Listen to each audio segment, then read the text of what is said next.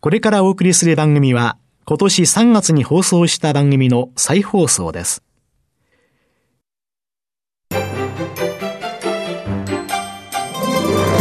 堀道子と寺尾啓二の健康ネットワーク。この番組は、毎週、医療や美容、サプリメントにまつわる科学などの専門家をお招きして、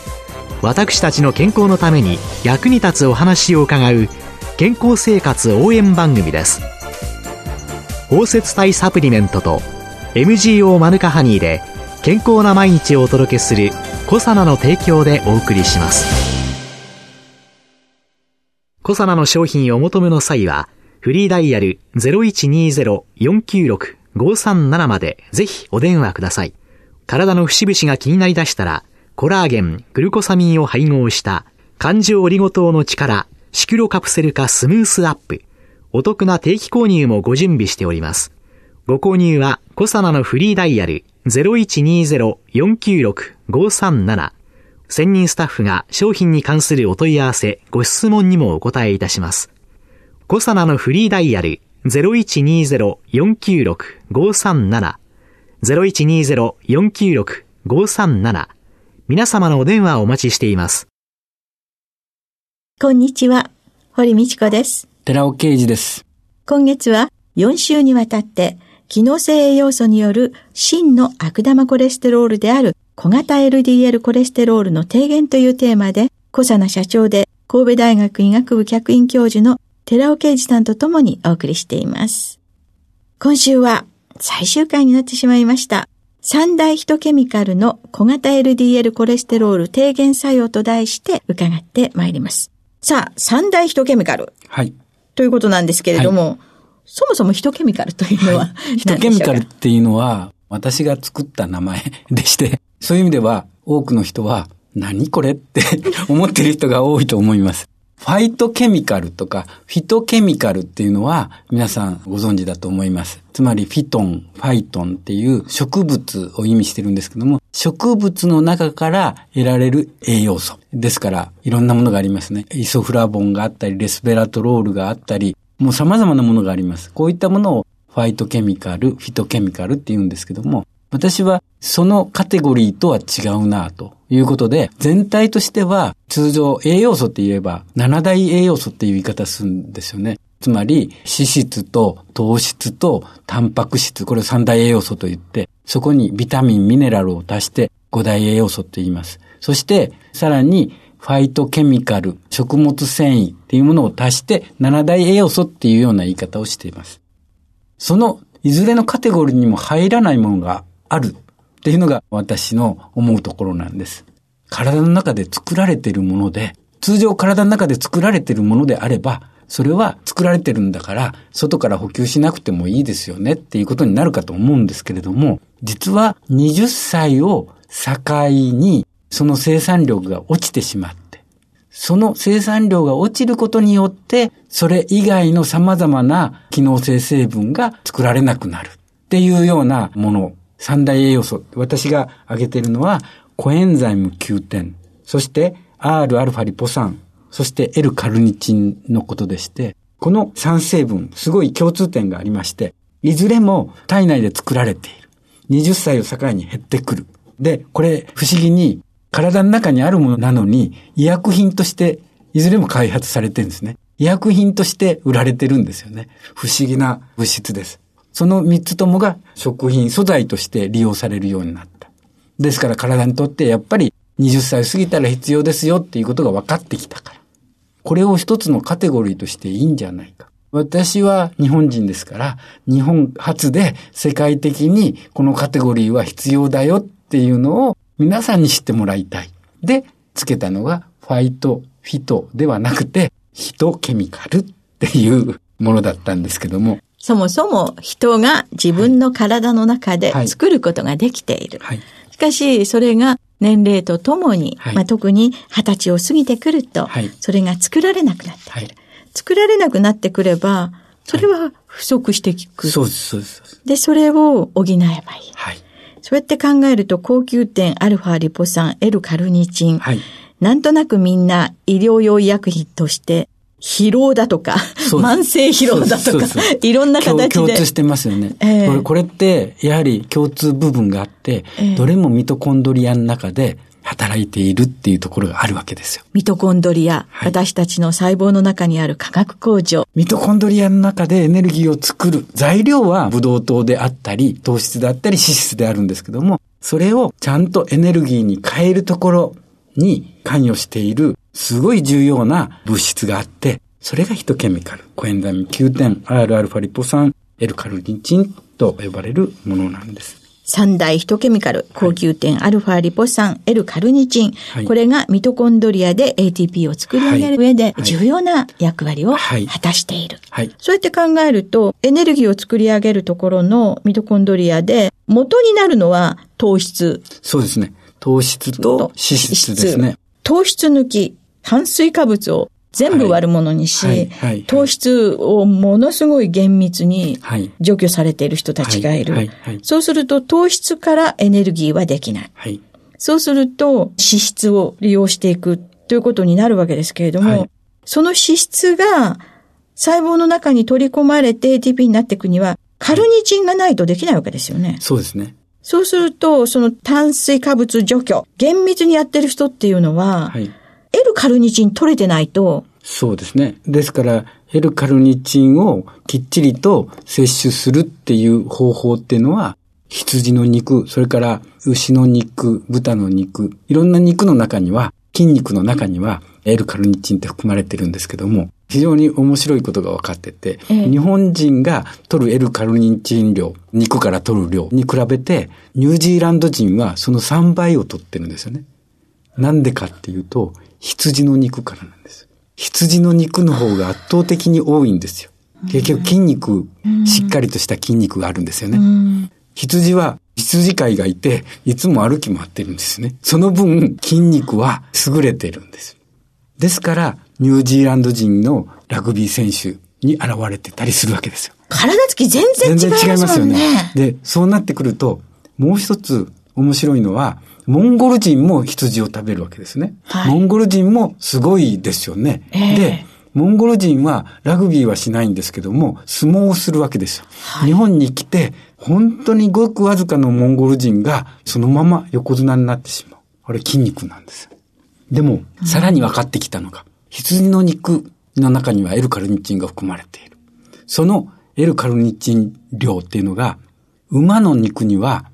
その倍以上あるんですよ。考えたら馬走りますものね。そういうことなんですよ。で、先ほど言いました日本人に比べてニュージーランド人は3倍の L カルニチンがあるって言いましたよね。ええそれに対して、モンゴル人はニュージーランド人の倍の L カルニチンを取ってるんです。つまり、馬と羊を食べてるわけです。両方食べてるわけです。ですから、モンゴル人が完全に世界のトップです。L カルニチン量。じゃあもしかしたら、同じ牛のお肉でも、はい。海外の牧場ではい放牧され、そうです走り回ってる牛さんと。じっくり油が乗るのをブラシかけて待っているそうですね。牛の肉では、日本の牛は高級な牛、霜降りの牛。でもこれ、メタボの牛ですよね。考えたらそうですね。はいそうやって考えてくると、この三大ヒトケミカルっはい。ていうのは、とっても大切ですよね。ただ、あの、馬肉を食べる習慣っていうのは、ね。なかなかないし、お肉屋さんで気軽に売っているっていうことも、ええ地域によってはね、ね。桜肉ということではい食べる習慣。あの、ただ今はですね、モンゴルの方で輸入が始まってるんですね、日本に。で、モンゴル産の若い馬ですけども、はい。これが日本に入ってくることが決まってまして、ええ。牛は、ずいぶん昔はビーフステーキってむちゃくちゃ高価だったですよね。はいそれが、やはりアメリカとかオーストラリアから日本に来て、はいで、リーズナブルな価格で買えるようになったから、はいえスーパーマーケットに行くと並んでるわけですよ。まあコーナーにあの、いっぱい売ってますよねちゃんと牛と豚と鳥がない。いつの日にか、ヒトケミカルを取るっていうのもあってもいいし、それから馬の肉を食べましょうっていうのもあってもいいんじゃないかなって私は思ってますけども。ただなかなかね、食習慣がないものが入ってきても、はい、子供の時から食べ慣れたものだといいけれども、ね、ちょっとその間に踏み出す一歩が必要かもしれないけれども、はい、まあ人間美味しいと分かれば、ね、いいことになるんでしょうね。でもそういうお肉の普及とともに、はい、やはり足りないものはサプリメントで気軽に摂取。取るべきだと私は思ってまして、今回は小型 LDL をいかに減らすかっていうような話で、先週は難消化性アルファオリゴ糖の話をしましたけども、同様に私はこのヒトケミカルが一つ鍵を握っていると考えています。なぜかというと、小型 LDL とアディポネクチンって脂肪細胞から出てくる善玉のサイトカインってあって、これが健康を維持するためにすごく重要なんですよね。でも脂質異常とかそういうことになってくるとアディポネクチンの生産量が減るから、いろんな病気に関わっているのがアディポネクチンで、アディポネクチンを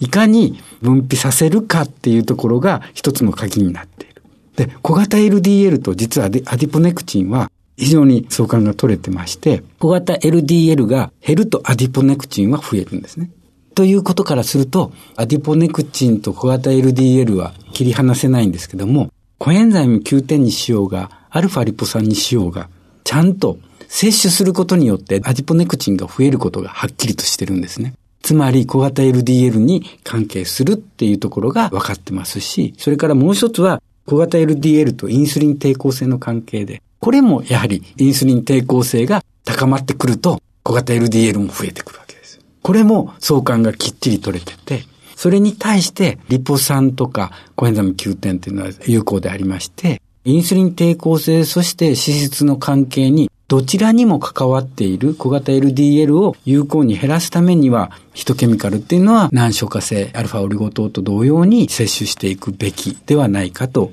思います。あともう一つなんですけども、コエンザミ Q10。これはサイエンティストの間でもいろんな議論がありますけれども、コレステロールを減らすための脂質異常症治療薬、スタチン。これってコレステロールの整合性、体の中で作られている経路を遮断するんですよね。途中のメバロチンっていうところを作るところを止めるために、結局コレステロール作られないんですけども、これ同じ生産経路の中にコエンザム Q10 もあるんですよ。ですから、ちょっと脂質異常、コレステロール多いなって、LDL コレステロール多いな、本当は悪くない可能性があるわけですよね。今回4回にわたってお話ししましたけども、LDL コレステロールは悪くないかも。多くても良かったかもしれない。悪いのは小型 LDL ですよね。でも LDL コレステロールが多いからっていうだけで、スタチンを取りましょうと。はい。医者の判断はそうなるんですよ。今だと。うん、そうなった人っていうのは、これ、老化促進剤的な言い方をしたら怒られてしまうかもしれないんですけども、スタチンっていうのはコレステロールを作らなくすると同時にコエンザム Q10 も整合性しなくなる。体の中からコエンザム Q10 が減っていくわけですよね。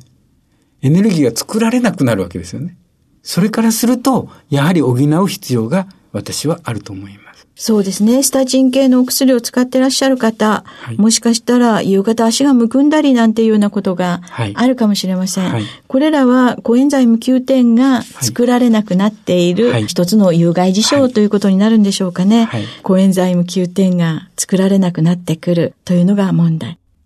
人生100年時代というふうに言いますけれども、慶応大学百樹総合センター、はい、100歳以上の人の健康状態を追ってらっしゃる、はい、その中では、100歳以上まで生きてらっしゃる方、お元気な方、はい、110社、その方たちは、アジポネクチンが非常に高いというデータも出ている。若い人でね、もう20代の女性でアジポネクチンも非常に低くてっていう方、たくさんいらっしゃいます。そういう意味で、ダイエット、ダイエットでいろいろなものを取っていないということは、当然 ATP も作られなくなってくるでしょう。い。ろんな間違った食生活、間違った生活習慣というのが私たちすべての人が100歳まできちんと健康で、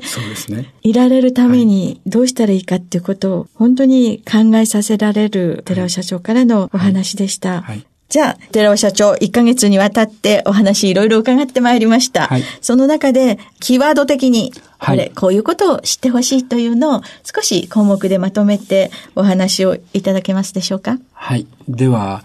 まずですね、一つのポイントとして、LDL って皆さん悪玉だと思ってたと思うんですけども、実は LDL 自体は悪玉ではなかった。本当に悪玉は LDL を2つに分けて、大型と小型に分けることができる。で、大型の方は全く悪くなくて、小型が実は動脈硬化とか脂質異常症とか糖尿病とかいろんな病気を起こしている原因となっていたということを皆さんに理解していただきたかったということが二つ目ですね。そして三つ目として、それに対して医薬品でその小型 LDL を減らすっていうことは確かにできるんです。病気になってしまうと、それでスタッチンであるとか SGLT2 阻害、つまり糖尿病治療薬で小型 LDL を減らすっていうことはできるんですけども、ここで皆さんに知っておいてほしいのは、食事でいかに小型 LDL 食生活でちゃんと減らすこともできるんだ。そこには難消化性アルファオリゴ糖っていうものがもうすでに人試験ではっきりとしてて、それを毎日食事の時に摂取するっていうのは一つの方法ですし、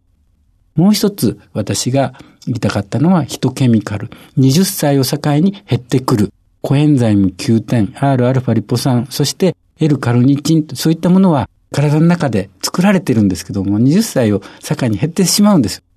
これをきっちりと馬の肉でもいいし、羊の肉でもいいし、そしてサプリメントでもいいですので、そういった形で補っていくっていうことで健康を維持するっていうところができるんだっていうことを知っていただければと思います。はい。人生100年時代です。健康寿命の延伸について皆様自身の食生活、いろいろなものを見直していくきっかけになればと思います。今月は4週にわたり機能性栄養素による真の悪玉コレステロールである小型 LDL コレステロールの低減というテーマで、小佐の社長で神戸大学医学部客員教授の寺尾啓二さんとともにお送りしました。寺尾さんありがとうございました。ありがとうございました。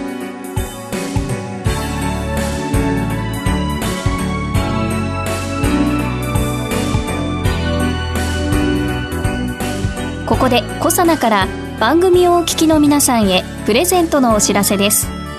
食後の血糖値上昇を抑える機能が科学的に証明されたコサナの難消化性アルファオリゴ糖は1日摂取量に制限のない新食物繊維。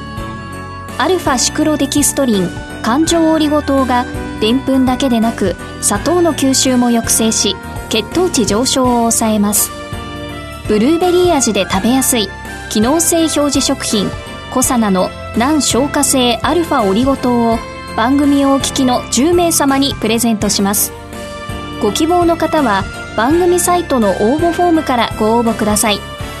コサナの難消化性アルファオリゴ糖プレゼントのお知らせでした。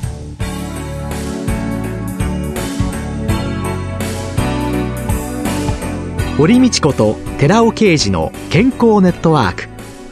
この番組は包摂体サプリメントと MGO マヌカハニーで健康な毎日をお届けする「コサナの提供」でお送りしました。